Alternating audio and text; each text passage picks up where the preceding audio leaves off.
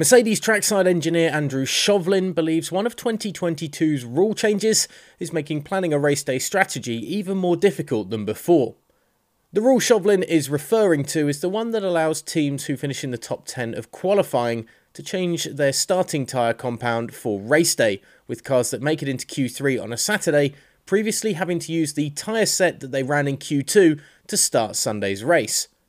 Not only has the rule change allowed drivers to run the softest compound across all three sessions on a Saturday qualifying, rather than teams perhaps trying to find enough pace on the medium tyres in Q2 to give themselves a better race strategy the following day, but the rule change has also made knowing the strategy of other constructors before race day almost impossible, with teams only knowing what rivals are running when the tyre blankets come off before racing begins.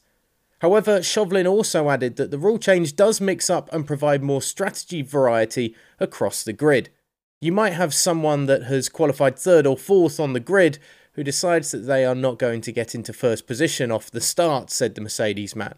But their odds are better served if they actually run a harder tyre and go for longer. So I think over time we will see a bit more variation, and it also does create a slightly fairer picture for all the teams up and down the grid.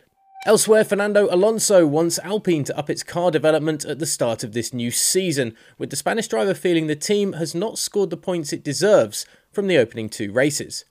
Alpine are fourth in the Constructors' battle after two outings this season, with 16 points behind Mercedes, Red Bull, and of course Ferrari. Unfortunately for both the team and Alonso, this points tally could have been even higher had the former world champion not been forced to retire in Saudi Arabia while driving in the points positions, a clear bump in the road that is El Plan. Saudi Arabia was a disappointment as we looked comfortable and set for sixth position until we had our retirement, said Alonso. It was frustrating, but we can be pleased with our overall pace so far. Sunday is where the points are scored, so we just need to make sure we score points then. The whole team is working hard to make sure we keep on top of our development. We had some fair and exciting racing in Saudi and also in Bahrain.